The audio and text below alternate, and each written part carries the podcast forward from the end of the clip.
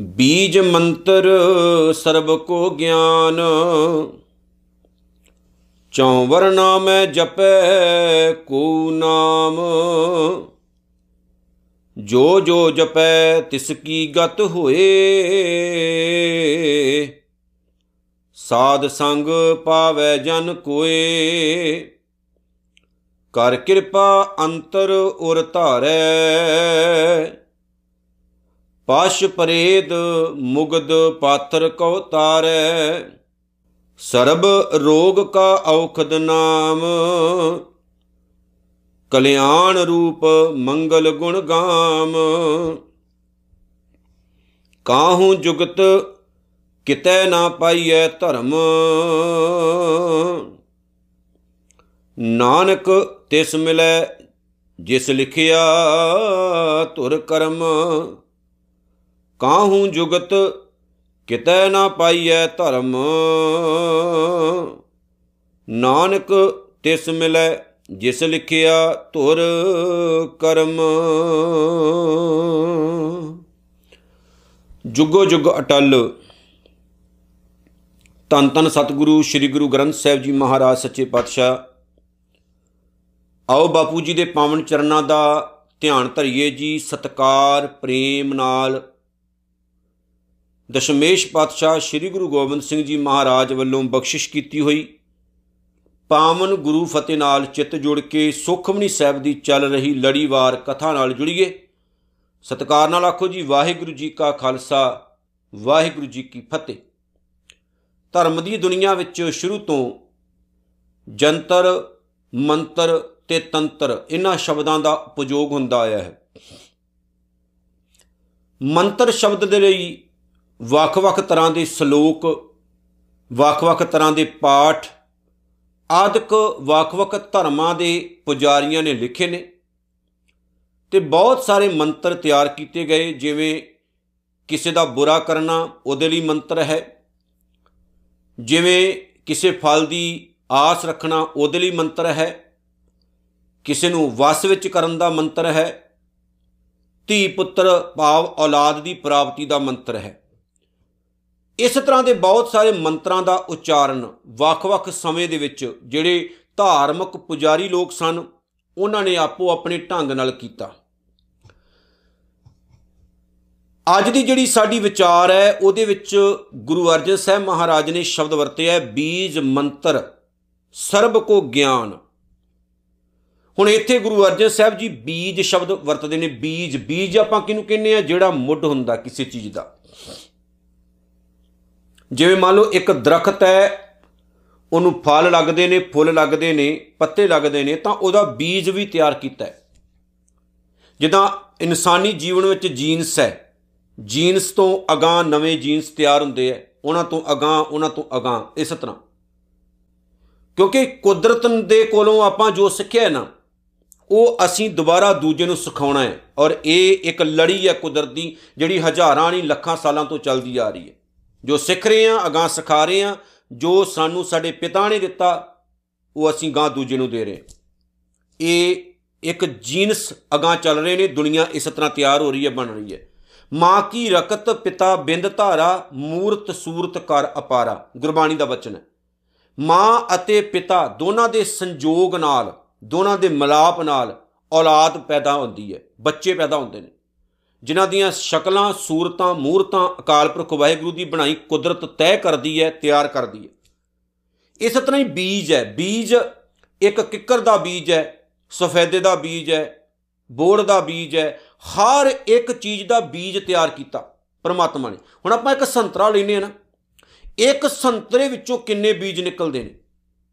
ਦੇਖੋ, ਧਿਆਨ ਮਾਰ ਕੇ ਵੇਖਿਓ, ਕਿੰਨੇ ਨਿਕਲਦੇ ਇੱਕ ਸੇਬ ਖਾਣੇ ਆ, ਉਹਦੇ ਚੋਂ ਕਿੰਨੇ ਬੀਜ ਹੈ ਇੱਕ ਆਪਾਂ ਪਪੀਤਾ ਲੈਨੇ ਆ ਪਪਿਆ ਲੈਨੇ ਆ ਉਹਦੇ ਵਿੱਚੋਂ ਕਿੰਨੇ ਬੀਜ ਨਿਕਲਦੇ ਇੱਕ ਇੱਕ ਫਲ ਵਿੱਚ ਅਕਾਲ ਪੁਰਖ ਵਾਹਿਗੁਰੂ ਨੇ ਕਿੰਨੇ ਕਿੰਨੇ ਬੀਜ ਪਾਏ ਹੁੰਦੇ ਨੇ, ਕਿਉਂਕਿ ਕੁਦਰਤ ਨੇ ਉਤਪਤੀ ਦਾ ਤਰੀਕਾ ਬਣਾਇਆ ਵੀ ਆਹ ਸੇਬ ਤਾਂ ਤੁਸੀਂ ਖਾ ਜਾਣਾ, ਲੇਕਿਨ ਜਿਹੜੇ ਵਿਚਕਾਰ ਬੀਜ ਹੈ, ਉਹ ਤੁਸੀਂ ਨਹੀਂ ਖਾਣੇ, ਉਹਨਾਂ ਤੋਂ ਅਗਾਹ ਇਦਾਂ ਦੇ ਹੋਰ ਪੈਦਾ ਹੋਣਗੇ, ਹੋਰ ਬਣਨਗੇ।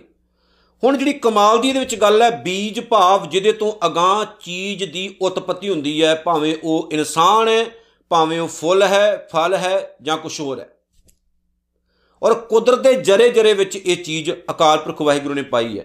ਧੰਨ ਗੁਰੂ ਅਰਜਨ ਸਾਹਿਬ ਨੇ ਅੱਜ ਸ਼ਬਦ ਵਰਤਿਆ, ਬੀਜ ਮੰਤਰ ਬੀਜ ਮੰਤਰ। ਭਾਵ ਜਿਹੜਾ ਪ੍ਰਮਾਤਮਾ ਦਾ ਨਾਮ ਹੈ, ਉਹ ਸਭ ਤੋਂ ਵੱਡਾ ਮੰਤਰ ਹੈ ਔਰ ਉਹ ਹੀ ਸਾਰਿਆਂ ਮੰਤਰਾਂ ਦਾ ਮੁੱਢ ਹੈ ਤੇ ਸਭ ਦਾ ਗਿਆਨ ਦਾਤਾ ਹੈ।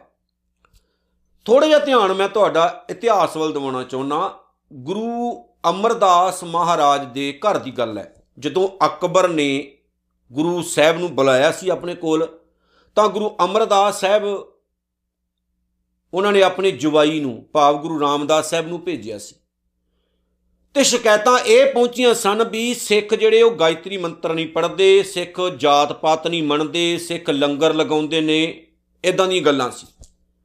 ਫਿਰ ਗੁਰੂ ਰਾਮਦਾਸ ਸਾਹਿਬ ਨੇ ਭਰੇ ਦਰਬਾਰ ਵਿੱਚ ਇਹ ਗੱਲ ਕਹੀ ਸੀ ਵੀ ਅਸੀਂ ਇੱਕ ਓੰਕਾਰ ਦੇ ਉਪਾਸ਼ਕਾਂ, ਅਸੀਂ ਗਾਇਤਰੀ ਮੰਤਰ ਨਹੀਂ ਪੜ੍ਹਦੇ। ਆਪਾਂ ਮਾੜਾ ਵੀ ਨਹੀਂ ਕਹਿੰਦੇ, ਪਰ ਆਪਾਂ ਨਹੀਂ ਪੜ੍ਹਦੇ। ਕਿਉਂਕਿ ਅਸੀਂ ਨਿਰੰਕਾਰ ਦੀ ਪੂਜਾ ਕਰਦੇ ਆ ਅਸੀਂ ਆਕਾਰ ਦੀ ਪੂਜਾ ਨਹੀਂ ਕਰਦੇ, ਗੱਲ ਸਮਝਿਓ। ਅਸੀਂ ਕਾਦਰ ਦੇ ਉਪਾਸ਼ਕਾਂ, ਅਸੀਂ ਕੁਦਰਤ ਦੇ ਨਹੀਂ। ਅੱਜ ਜਿਹੜੀ ਪ੍ਰੋਬਲਮ ਆ ਰਹੀ ਹੈ ਨਾ, ਅਸੀਂ ਕੁਦਰਤ ਨੂੰ ਰੱਬ ਕਹਿ ਰਹੇ ਹਾਂ। ਬਹੁਤ ਸਾਰੇ ਲੋਕ ਇਸ ਗੱਲ ਉੱਤੇ ਜ਼ੋਰ ਦਿੰਦੇ ਨੇ, ਕੁਦਰਤ ਹੀ ਰੱਬ ਹੈ।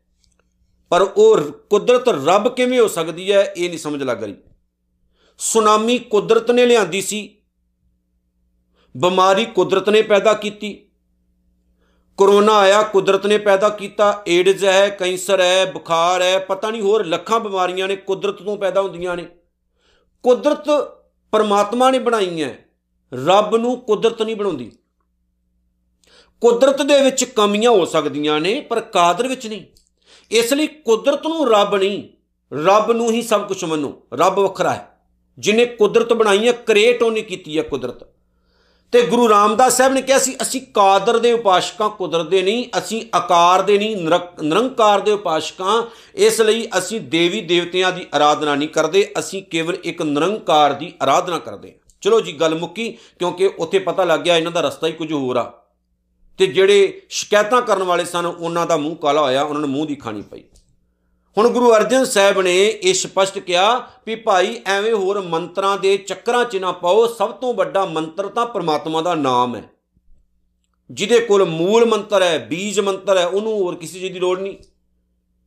ਜਿਹਦੇ ਕੋਲ ਪ੍ਰਮਾਤਮਾ ਦੇ ਨਾਮ ਦੀ ਦੌਲਤ ਹੈ, ਉਹਨੂੰ ਕਿਸੇ ਚੀਜ਼ ਦੀ ਲੋੜ ਨਹੀਂ। ਜਿਹਦੇ ਕੋਲ ਆ ਸਭ ਕੁਝ ਆ ਗਿਆ, ਉਹਨੂੰ ਡਰਨ ਦੀ ਲੋੜ ਨਹੀਂ। ਐਵੇਂ ਡਰਿਆ ਨਾ ਕਰੋ। ਛੋਟੀ ਛੋਟੀ ਗੱਲ ਦੇ ਉੱਤੇ। ਵੀ ਫਲਾਣੇ ਨੇ ਟੂਣਾ ਕਰਤਾ ਜੀ, ਉਹਨੇ ਸਾਡੇ ਤੇ ਜਾਦੂ ਕਰਤਾ ਜੀ, ਉਹਨੇ ਸਾਡੇ ਤੇ ਕਾਲਾ ਇਲਮ ਕਰਤਾ। ਇਦਾਂ ਦੇ ਨਾ ਆਪਾਂ ਬਹੁਤ ਸਾਰੇ ਵਹਿਮ ਪਾਲੇ ਹੋਏ ਨੇ, ਜਿਨ੍ਹਾਂ ਦੇ ਨਾਲ ਆਪਣੀ ਜ਼ਿੰਦਗੀ ਨੂੰ ਨਾ ਆਪਾਂ ਐਵੇਂ ਵੇਸਟ ਕੀਤਾ ਪਿਆ, ਬਰਬਾਦ ਕੀਤਾ ਪਿਆ। ਇਹ ਹਮੇਸ਼ਾ ਯਾਦ ਰੱਖਿਓ, ਕੋਈ ਟੂਣਾ ਟਾਣਾ ਨਹੀਂ ਹੁੰਦਾ। ਜੇ ਗੁਰੂ ਤੇ ਵਿਸ਼ਵਾਸ ਰੱਖਦੇ ਹੋ, ਕੋਈ ਕਾਲਾ ਜਾਦੂ ਨਹੀਂ ਜੀ ਹੁੰਦਾ। ਕੋਈ ਟੂਣਾ ਨਹੀਂ ਹੁੰਦਾ, ਕੋਈ ਮੰਤਰ ਜੰਤਰ ਨਹੀਂ ਹੁੰਦਾ, ਕੋਈ ਤੁਹਾਡੇ ਤੇ ਅਸਰ ਨਹੀਂ ਕਰ ਸਕਦਾ। ਜੇ ਤੁਸੀਂ ਗੁਰੂ ਨੂੰ ਪਿਆਰ ਕਰਦੇ ਹੋ ਤਾਂ ਨਹੀਂ ਤਾਂ ਤੁਹਾਡਾ ਮਨ ਉਸ ਚੀਜ਼ ਨੂੰ ਐਕਸੈਪਟ ਕਰ ਲੈਂਦਾ। ਮੰਨ ਲਓ ਹੁਣ ਮੈਂ ਗੱਲ ਛੋਟੀ ਜੀ ਦੱਸਦਾ ਵੀ ਮੈਂ ਆਪਣੇ ਘਰੋਂ ਨਾ ਤੜਕੇ ਤੜਕੇ ਬਾਹਰ ਨਿਕਲਿਆ।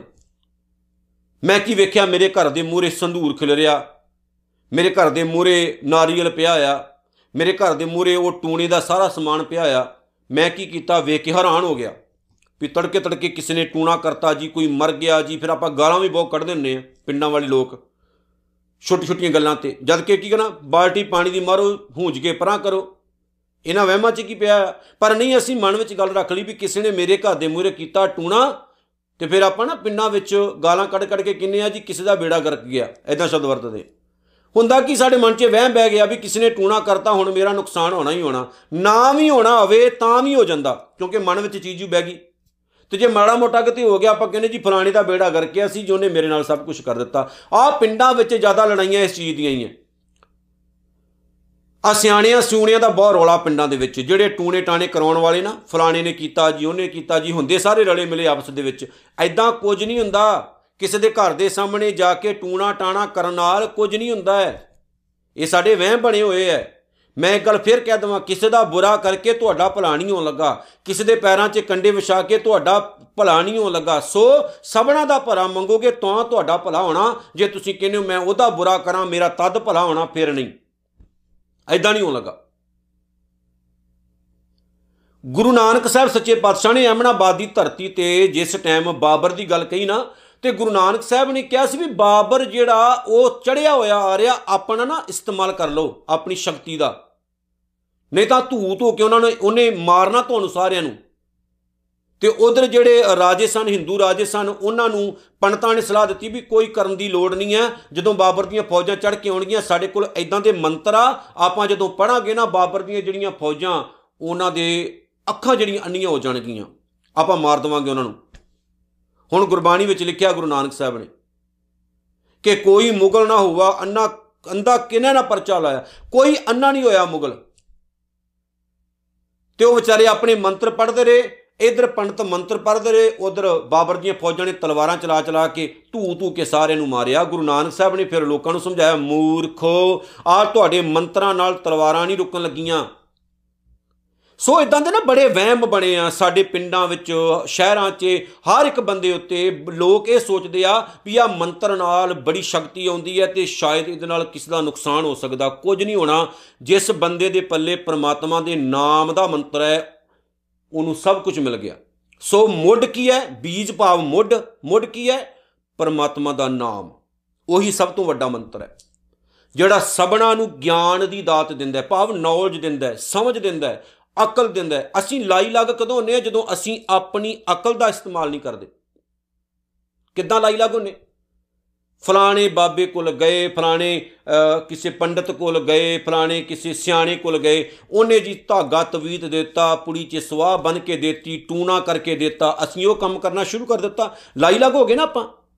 ਕਿਸੇ ਔਰ ਦੇ ਘਰ ਵਿੱਚ ਬੱਚਾ ਨਹੀਂ ਕਿਸੇ ਸਿਆਣੇ ਮੂਰਖ ਬੰਦੇ ਕੋਲ ਗਈ ਉਹ ਉਹਨੇ ਜਾ ਕੇ ਕਿਹਾ, ਮੇਰੇ ਘਰ 'ਚ ਔਲਾਦ ਨਹੀਂ। ਉਹਨੇ ਅੱਗੋਂ ਇਹ ਸਲਾਹ ਦਿੱਤੀ ਕਿ ਤੂੰ ਨਾ ਗਲੀ ਵਿੱਚੋਂ ਕਿਸ ਦਾ ਬੱਚਾ ਚੱਕ, ਉਹਦੀ ਬਲੀ ਦੇ, ਫਿਰ ਤੇਰੇ ਘਰ ਵਿੱਚ ਬੱਚਾ ਹੋਏਗਾ। ਕਿੰਨੇ ਇਦਾਂ ਨੁਕਸਾਨ ਹੁੰਦੇ, ਕਿੰਨੇ ਛੋਟੇ ਛੋਟੇ ਬੱਚੇ ਮਾਰੇ ਜਾਂਦੇ ਨਿਤ ਪ੍ਰਤੀ ਦਿਨ ਪਰ ਕੀ ਐਦਾਂ ਹੁੰਦਾ, ਕਿਸੇ ਦਾ ਘਰ ਉਜਾੜ ਕੇ ਆਪਣਾ ਘਰ ਵਸਦਾ ਹੁੰਦਾ? ਕਿਸੇ ਦੇ, ਕਿਸੇ ਮਾਂ ਦੀ ਗੋਦ ਸੁੰਨੀ ਕਰਕੇ ਆਪਣੀ ਗੋਦ ਹਰੀ ਹੁੰਦੀ ਹੁੰਦੀ ਹੈ। ਇਦਾਂ ਨਹੀਂ ਹੁੰਦਾ। ਪਰ ਇਹ ਸਾਡੇ ਮੂਰਖ ਲੋਕਾਂ ਦੇ ਵਹਿਮ ਹੈ ਜਿਹੜੇ ਬਣੇ ਹੋਏ। ਗੁਰੂ ਅਰਜਨ ਸਾਹਿਬ ਨੇ ਇਸ ਲਈ ਇਹ ਸ਼ਬਦ ਵਰਤ ਕੇ ਸਾਨੂੰ ਸਮਝਾਇਆ, ਚੌ ਵਰਨਾ ਮੈਂ ਜਪੈ ਕੋ ਨਾਮ। ਹੁਣ ਇਹ ਜਿਹੜਾ ਪ੍ਰਮਾਤਮਾ ਦੇ ਨਾਮ ਦਾ ਮੰਤਰ ਹੈ, ਸਤਿਗੁਰੂ ਗੁਰੂ ਅਰਜਨ ਸਾਹਿਬ ਕਹਿੰਦੇ ਇਹ ਬ੍ਰਾਹਮਣ, ਖੱਤਰੀ, ਵੈਸ਼, ਸ਼ੂਦਰ, ਚਾਰੇ ਹੀ ਜਾਤੀਆਂ ਦਾ ਹੈ। ਉਹਨਾਂ ਵਿੱਚੋਂ ਕੋਈ ਵੀ ਇਨਸਾਨ ਜਿਹੜਾ ਪ੍ਰਮਾਤਮਾ ਦੇ ਇਸ ਨਾਮ ਰੂਪ ਮੰਤਰ ਨੂੰ ਜਪੇ, ਇਹਦੇ ਨਾਲ ਜੁੜ ਜਾਏ, ਤਾਂ ਉਹਦਾ ਵੀ ਜੀਵਨ ਗਿਆਨਵਾਨ ਹੋ ਜਾਏਗਾ, ਉਹ ਵੀ ਉੱਚਾ ਹੋ ਜਾਏਗਾ। ਵੀ ਬੰਦਿਆ, ਤੇਰੀ ਨਿਗਾਹ 'ਚ ਹੋ ਸਕਦਾ ਵੀ ਮੈਂ ਬ੍ਰਾਹਮਣ ਆ ਉਹ ਖੱਤਰੀ ਆ ਸ਼ੂਦਰ ਹੈ, ਉਹ ਵੈਸ਼ ਹੈ, ਉਹ ਨੀਵਾ ਮੈਂ ਉੱਚਾ ਪਰ ਨਹੀਂ, ਜਿਸ ਜਿਸ ਬੰਦੇ ਨੇ ਵੀ ਉਹਨੂੰ ਧਿਆਇਆ, ਲੋਕ ਭਾਵੇਂ ਉਹਨੂੰ ਨੀਵਾ ਹੀ ਕਹਿੰਦੇ ਹੋਣ, ਪਰ ਰੱਬ ਨੇ ਉਹਨੂੰ ਉੱਚਾ ਕਰ ਦਿੱਤਾ। ਨੀਚੋਂ ਉੱਚ ਕਰੇ ਮੇਰਾ ਗੋਬਿੰਦ, ਨੀਵਿਆਂ ਤੋਂ ਵੀ ਉੱਚਾ ਬਣਾ ਦਿੰਦਾ ਮੇਰਾ ਕਰਤਾ। ਨੀਚਾ ਅੰਦਰ ਨੀਚ ਜਾਤ, ਨੀਚੀ ਹੂੰ ਅਤ ਨੀਚ। ਨਾਨਕ ਤਿਨ ਕੈ ਸੰਗ ਸਾਥ, ਵੱਡਿਆਂ ਸਿਉ ਕੈ ਰੀਸ। ਜਿਹੜੇ ਆਪਣੇ ਆਪ ਨੂੰ ਵੱਡੇ ਅਖਵਾਉਂਦੇ ਨੇ, ਮੇਰਾ ਉਹਨਾਂ ਨਾਲ ਉੱਠਣਾ, ਬੈਠਣਾ ਹੀ ਨਹੀਂ। ਮੈਂ ਤਾਂ ਉਹਨਾਂ ਨੂੰ ਪਿਆਰ ਕਰਦਾ, ਜਿਹੜਾ ਨੀਵਾ ਹੋ ਕੇ ਵੀ ਰੱਬ ਨੂੰ ਯਾਦ ਰੱਖਦਾ, ਕਰਤਾਰ ਨੂੰ ਯਾਦ ਰੱਖਦਾ। ਸੋ ਨਿਰੰਕਾਰ ਦਾ ਜਿਹੜਾ ਨਾਮ ਹੈ, ਨਿਰੰਕਾਰ ਦੀ ਜਿਹੜੀ ਨਾਮ ਦੀ ਦੌਲਤ ਹੈ, ਜਿਹੜਾ ਉਹਦਾ ਗਿਆਨ ਆ, ਉਹ ਤੁਹਾਨੂੰ ਉੱਚੀਆਂ ਚੱਕਦਾ ਹੈ। ਵੱਡਾ ਬਣਾ ਦਿੰਦਾ ਕਿਸੇ ਇਨਸਾਨ ਨੂੰ। ਉਹ ਵੇਖੋ, ਆਮ ਬੰਦੇ ਨੂੰ ਲੋਕ ਮੂਰਖ ਕਹਿੰਦੇ ਨੇ। ਭਾਵੇਂ ਉਹ ਕਿੰਨਾ ਵੀ ਸਿਆਣਾ ਹੋਵੇ, ਆਮ ਹੋਵੇ, ਆਮ ਬੰਦਾ ਧਨ ਦੌਲਤ ਘੱਟ ਹੋਵੇ, ਮਾੜਾ ਘਰ ਹੋਵੇ, ਪੈਸੇ ਦਾ, ਪੱਖੋਂ ਹੱਥ ਟਾਈਟ ਹੀ ਹੋਵੇ ਵਿਚਾਰੇ ਦਾ, ਜਿੰਨੀ ਮਰਜ਼ੀ ਸਮਝ ਰੱਖਦਾ ਹੋਵੇ, ਲੋਕਾਂ ਨੇ ਮੂਰਖ ਹੀ ਕਹਿਣਾ ਵੀ ਸਿਆਣਾ ਨਹੀਂ ਹੈ ਬੰਦਾ ਉਹ। ਸਿਆਣਾ ਉਹਨੂੰ ਕਹਿੰਦੇ ਜਿਹੜਾ ਅਤ ਦਾ ਮੂਰਖ ਹੋਵੇ, ਪੈਸੇ ਵਾਲਾ ਹੋਵੇ, ਧਨ ਦੌਲਤ ਵਾਲਾ ਹੋਵੇ, ਲੋਕ ਕਹਿੰਦੇ ਬਹੁਤ ਸਿਆਣਾ ਜੀ ਬੰਦਾ। ਇਹ ਲੋਕਾਂ ਦੀ ਮੈਂਟੈਲਿਟੀ ਬਣ ਚੁੱਕੀ, ਲੋਕਾਂ ਦਾ ਸੁਭਾਅ ਬਣ ਚੁੱਕਾ। ਧੰਨ ਗੁਰੂ ਅਰਜਨ ਸਾਹਿਬ ਜੀ ਮਹਾਰਾਜ ਨੇ ਕਿਹਾ, ਸੋ ਇਸ ਲਈ ਪਿਆਰਿਓ, ਪਰਮਾਤਮਾ ਦੇ ਨਾਮ ਉੱਤੇ ਕਿਸੇ ਇੱਕ ਵਰਗ ਦਾ ਹੱਕ ਨਹੀਂ ਹੈ। ਰੱਬ ਤੇ ਕਿਸੇ ਇੱਕ ਵਰਗ ਦਾ ਹੱਕ ਨਹੀਂ ਹੈ। ਕੋਈ ਵੀ ਜਪ ਸਕਦਾ। ਜਿਵੇਂ ਬਾਬਾ ਰਵਦਾਸ ਸਾਹਿਬ ਨੇ ਆਪਣੀ ਪਾਵਨ ਬਾਣੀ ਵਿੱਚ ਲਿਖਿਆ ਹੋਇਆ, ਸਪਸ਼ਟ ਤੌਰ ਤੇ, ਕਿ ਪਰਮਾਤਮਾ ਰੱਬ ਜਿਹੜਾ ਉਹ ਕਿਸੇ ਦੇ ਪਿਓ ਦਾ ਨਹੀਂ ਹੈ। ਆਪਣ ਬਾਪੈ ਨਾ ਹੀ ਕਿਸੇ ਕੋ ਭਾਵਨ ਕੋ ਹਰ ਰਾਜਾ ਮੋਹ ਪਟਲ ਸਭ ਜਗਤ ਵਿਆਪਿਓ ਭਗਤ ਨਹੀਂ ਸੰਤਾਪਾ। ਆਪਣ ਬਾਪੈ ਨਾ ਹੀ ਕਿਸੇ ਕੋ ਕਿ ਬਾਪ ਨਹੀਂ ਆ ਜਿਹੜਾ ਰੱਬ ਹੈ ਨਾ, ਉਹਦੇ ਉੱਤੇ ਕਿਸੇ ਦੇ ਪਿਓ ਦਾ ਹੱਕ ਨਹੀਂ ਚੱਲਦਾ ਵੀ ਮੇਰਾ ਜੀ ਮੇਰਾ ਜੀ, ਮੇਰਾ। ਇਹ ਕਿਉਂ ਉਹਨਾਂ ਨੇ ਗੱਲ ਕਹੀ? ਇੰਨਾ ਸਖਤ ਸ਼ਬਦ ਕਿਉਂ ਵਰਤੇ ਭਲਾ? ਕਿਉਂਕਿ ਸ਼ਰੇਆਮ ਲੋਕ ਉਹਨਾਂ ਨੂੰ ਚਮਾਰ ਚਮਾਰ ਚਮਾਰ ਚਮਾਰ ਕਹਿ ਕੇ ਭੰਡਦੇ ਰਹਿੰਦੇ ਨੇ, ਮਾੜਾ ਕਹਿੰਦੇ ਐ ਉਹਨਾਂ ਦੀ ਬੇਇੱਜ਼ਤੀ ਕਰਨ ਦੀ ਕੋਸ਼ਿਸ਼ ਕਰਦੇ ਫਿਰ ਕਹਿੰਦੇ ਤੂੰ ਤੂੰ ਰੱਬ ਦਾ ਨਾਮ ਕਿਦਾਂ ਜਪ ਸਕਦਾ ਭਾਈ? ਤੂੰ ਤਾਂ ਨੀਵੀਂ ਜਾਤ ਵਾਲਾ। ਤੂੰ ਤਾਂ ਚਮਾਰ ਆ, ਤੂੰ ਤਾਂ ਨੀਵੀਂ ਕੁਲ 'ਚ ਪੈਦਾ ਹੋਇਆ, ਤੂੰ ਤਾਂ ਰੱਬ ਦੇ ਨੇੜੇ ਜਾ ਹੀ ਨਹੀਂ ਸਕਦਾ। ਪਰ ਬਾਬਾ ਰਵਦਾਸ ਸਾਹਿਬ ਨੇ ਕਿਹਾ ਵੀ ਜਿੰਨਾ ਮੈਂ ਰੱਬ ਦੇ ਨੇੜੇ ਆ, ਤੁਸੀਂ ਤਾਂ ਰੱਬ ਤੋਂ ਕੋਹਾਂ ਦੂਰ ਹੋ ਕਹਿ ਰਵਦਾਸ, ਹੱਥ ਪੈ ਨੇੜੇ ਰੱਬ ਤਾਂ ਮੇਰੇ ਹੱਥ ਤੋਂ ਵੀ ਨੇੜੇ ਹੈ। ਤੇ ਤੁਸੀਂ ਟਲ ਖੜਕਾ ਖੜਕਾ ਕੇ ਉਹਨੂੰ ਪਾਉਣ ਦੀ ਕੋਸ਼ਿਸ਼ ਕਰਦੇ ਹੋ, ਨਹੀਂ ਮਿਲਣਾ, ਉਹ ਤਾਂ ਬਿਲਕੁਲ ਮੇਰੇ ਘਰ ਵਿੱਚ ਹੈ। ਸੋ ਉਹ ਉਹਦੇ ਉੱਤੇ ਕਿਸੇ ਦੇ ਪਿਓ ਦਾ ਹੱਕ ਨਹੀਂ ਹੈ, ਬਾਬਾ ਰਵਦਾਸ ਸਾਹਿਬ ਨੇ ਕਿਹਾ। ਆਪਣ ਬਾਪੇ ਨਾ ਹੀ ਕਿਸੇ ਕੋ ਭਾਵਨ ਕੋ ਰਾਜਾ ਜਿਹੜਾ ਉਹਨੂੰ ਪਿਆਰ ਕਰਦਾ ਨਾ ਉਹਨੂੰ ਉਹ ਪਿਆਰ ਕਰਦਾ। ਹੱਥ ਨੂੰ ਹੱਥ ਹੁੰਦਾ, ਪਿਆਰ ਨੂੰ ਪਿਆਰ ਹੁੰਦਾ। ਜੇ ਦਿਲ ਮਿਲ ਗਿਆ ਤੇ ਅੱਗੋਂ ਉਹਦਾ ਵੀ ਦਿਲ ਮਿਲੇਗਾ। ਜੇ ਅਸੀਂ ਨਫ਼ਰਤ ਕਰਦੇ ਆ ਉਹਦੇ ਜੀਆਂ ਨਾਲ ਨਫ਼ਰਤ ਕਰਦੇ ਆ ਪਰ ਉਹਨੂੰ ਆਪਾਂ ਕਿਦਾਂ ਖੁਸ਼ ਕਰ ਲਵਾਂਗੇ? ਗੁਰਦੁਆਰੇ 'ਚ ਜਾ ਕੇ ਮੱਥੇ ਟੇਕਣੇ, ਲੰਗਰ ਲਗਾਉਣੇ, ਗੁਰੂ ਘਰ ਵਿੱਚ ਜਾ ਕੇ ਸੇਵਾ ਕਰ ਰਹੇ ਆ ਬਹੁਤ ਵਧੀਆ ਗੱਲ ਆ। ਪਰ ਜੇ ਉਸੇ ਹੀ ਗੁਰੂ ਦੇ ਸਾਜੇ ਹੋਏ ਸਿੱਖਾਂ ਦਾ ਖਿਆਲ ਨਹੀਂ ਰੱਖ ਰਹੇ, ਉਹਦੇ ਪਿਆਰਿਆਂ ਦਾ ਖਿਆਲ ਨਹੀਂ ਰੱਖ ਰਹੇ, ਉਹਦੀ ਔਲਾਦ ਦਾ ਖਿਆਲ ਨਹੀਂ ਰੱਖ ਰਹੇ, ਉਹ ਗੁਰੂ ਸਾਨੂੰ ਕਿਦਾਂ ਪਿਆਰ ਕਰੇਗਾ? ਐਦਾਂ ਨਹੀਂ ਹੁੰਦਾ। ਗੁਰੂ ਨਾਨਕ ਸਾਹਿਬ ਨੇ ਤਦ ਹੀ, ਵੇਖੋ, ਵਲੀ ਕੰਧਾਰੀ ਨੂੰ ਕਿਹਾ ਸੀ, ਵਲੀ ਕੰਧਾਰੀ, ਤੂੰ ਮੇਰੇ ਬ੍ਰਦਰ, ਮੇਰੇ ਭਰਾ ਭਾ ਭਾਈ ਮਰਦਾਨੇ ਨੂੰ ਮਾੜਾ ਬੋਲਦਾ, ਤੂੰ ਰੱਬ ਦੇ ਘਰ ਦਾ ਸੱਚਾ ਸੇਵਕ ਕਿਦਾਂ ਹੋ ਸਕਦਾ। ਇੱਕ ਘੁੱਟ ਪਾਣੀ ਦਾ ਮੰਗਿਆ ਤੇ ਤੂੰ ਨੇ ਤੇ ਤੂੰ ਉਹਨੂੰ ਗਲਤ ਬੋਲਿਆ। ਸਾਨੂੰ ਮਾਰਨ ਦੇ ਲਈ ਵੀ ਇਹ ਤੂੰ ਪੱਥਰ ਹੇਠਾਂ ਸੁੱਟੇ। ਤੂੰ ਰੱਬ ਦੇ ਘਰ ਦਾ ਵਲੀ ਕਿਦਾਂ ਹੋ ਸਕਦਾ? ਨਹੀਂ, ਤੂੰ ਰੱਬ ਦਾ ਸੇਵਕ ਨਹੀਂ, ਪਿਆਰਾ ਨਹੀਂ ਹੋ ਸਕਦਾ। ਰੱਬ ਦਾ ਪਿਆਰਾ ਸਭਨਾਂ ਨੂੰ ਪਿਆਰ ਕਰਦਾ। ਜੋ ਹਰ ਕਾ ਪਿਆਰਾ, ਸੋ ਸਭਨਾ ਕਾ ਪਿਆਰਾ। ਜਿਹੜਾ ਰੱਬ ਨੂੰ ਪਿਆਰ ਕਰੇ, ਉਹ ਸਾਰੇ ਜਗਤ ਨੂੰ ਪਿਆਰ ਕਰਦਾ। ਸੋ ਜਿਸ ਦੇ ਪੱਲੇ ਨਾਮ ਦੀ ਦੌਲਤ ਹੈ, ਆ ਨਾਮ ਦਾ ਮੰਤਰ ਹੈ, ਸਾਰੀ ਦੁਨੀਆ ਉਹਦੇ ਵਸ ਵਿੱਚ ਹੈ।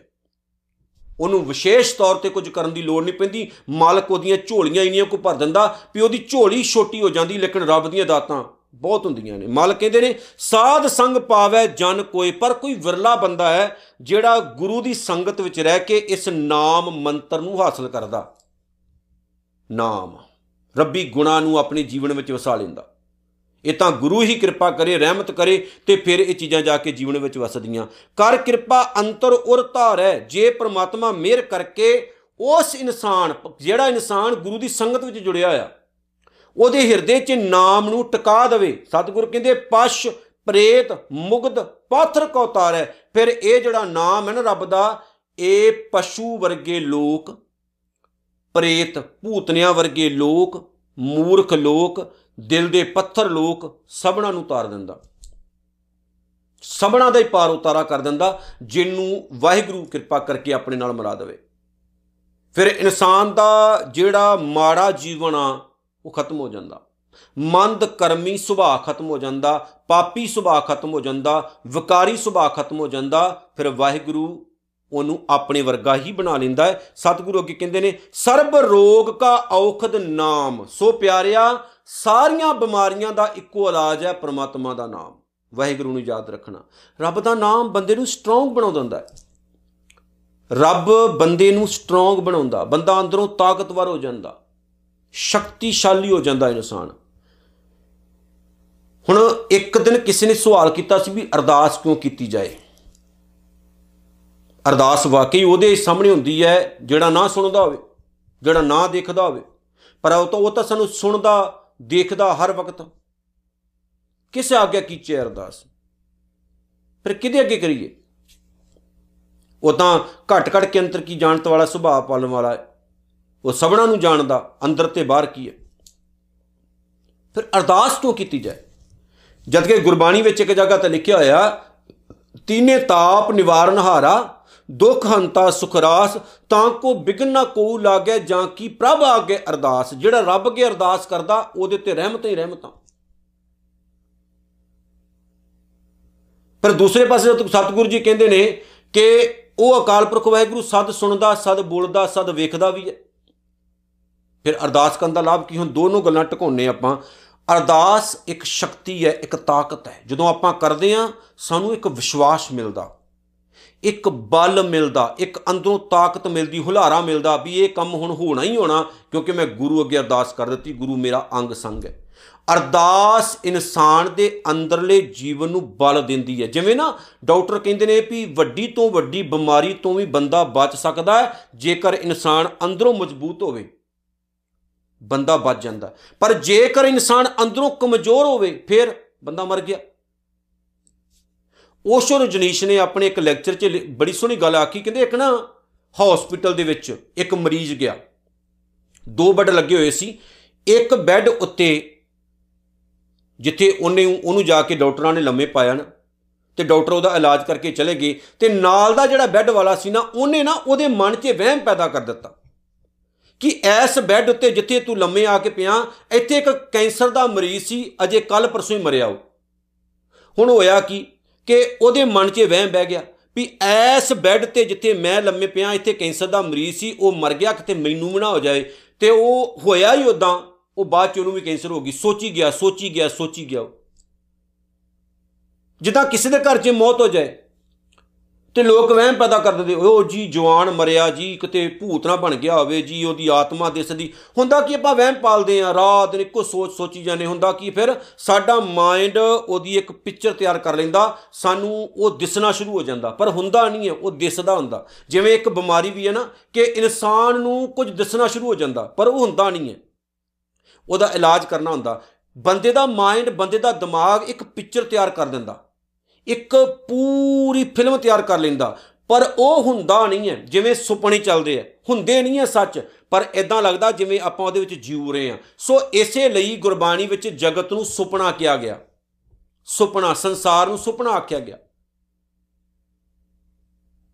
ਕਿ ਸੁਪਨਾ ਹੈ, ਸੁਪਨਾ ਸੱਚ ਨਹੀਂ ਹੈ, ਪਰ ਆਪਾਂ ਸੱਚ ਮੰਨਿਆ। ਦੇਖੋ, ਸਾਨੂੰ ਪਤਾ ਵੀ ਆਪਾਂ ਸਦਾ ਨਹੀਂ ਰਹਿਣਾ ਦੁਨੀਆ 'ਚ।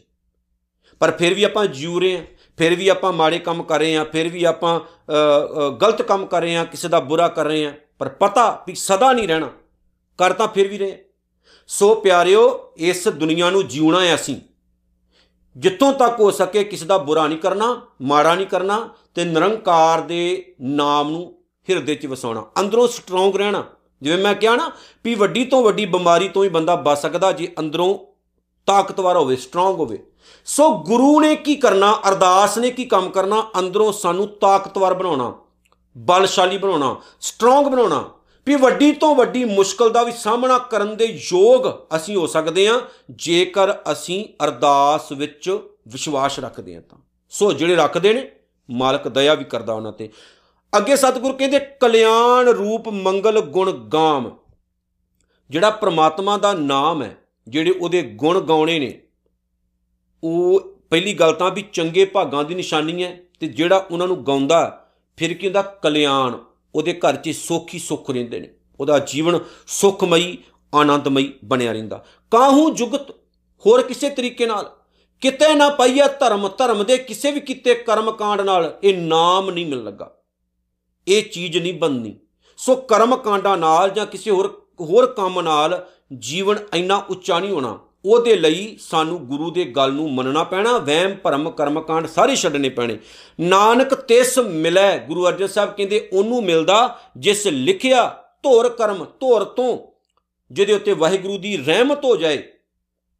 ਉਹਨੂੰ ਇਹ ਪ੍ਰਮਾਤਮਾ ਬੀਜ ਮੰਤਰ ਨਾਮ ਦੀ ਦਾਤ ਦੇ ਦਿੰਦਾ ਔਰ ਉਹਦਾ ਜੀਵਨ ਸੁਹੇਲਾ ਬਣ ਜਾਂਦਾ, ਉੱਚਾ ਸੁੱਚਾ ਬਣ ਜਾਂਦਾ। ਜਿੱਥੇ ਉਹ ਵਹਿਮੀ, ਭਰਮੀ, ਕਰਮਕਾਂਡੀ ਨਹੀਂ ਰਹਿੰਦਾ, ਜਿੱਥੇ ਉਹ ਕਿਸੇ ਦਾ ਬੁਰਾ ਨਹੀਂ ਕਰਦਾ ਜਿੱਥੇ ਉਹ ਸਭਨਾਂ ਨੂੰ ਪਿਆਰ ਕਰਦਾ ਹੈ, ਉੱਥੇ ਉਹ ਨਿਰੰਕਾਰ ਨੂੰ ਹਰ ਇੱਕ ਜਗ੍ਹਾ ਤੇ ਵੇਖਦਾ ਹੋਇਆ, ਆਪਣੀ ਜ਼ਿੰਦਗੀ ਨੂੰ ਸੁਪਨਾ ਜਾਣ ਕੇ ਜਿਉਂਦਾ ਹੈ ਤੇ ਨਾਲ ਦੀ ਨਾਲ ਉਹ ਇਹ ਸਮਝਦਾ ਵੀ ਸੰਸਾਰ 'ਚ ਸਦਾ ਨਹੀਂ ਰਹਿਣਾ, ਚੰਗੇ ਕੰਮ ਕਰੀਏ, ਚੰਗੇ ਕੰਮ ਕਰਕੇ ਦੁਨੀਆ ਤੋਂ ਜਾਈਏ। ਸੋ ਪਿਆਰਿਓ, ਆਓ ਗੁਰੂ ਅਰਜਨ ਸਾਹਿਬ ਦੀਆਂ ਇਨ੍ਹਾਂ ਬਾਤਾਂ ਨੂੰ, ਇਨ੍ਹਾਂ ਗੱਲਾਂ ਨੂੰ ਆਪਣੇ ਜੀਵਨ ਵਿੱਚ ਧਾਰੀਏ, ਵਸਾਈਏ ਤੇ ਜੀਵਨ ਸਾਡਾ ਸੁਹੇਲਾ ਬਣ ਜਾਏਗਾ। ਇਹ ਲੋਕ ਸੁਖੀਏ ਪਰਲੋਕ ਸੁਹੇਲੇ, ਨਾਨਕ ਹਰ ਪ੍ਰਭ।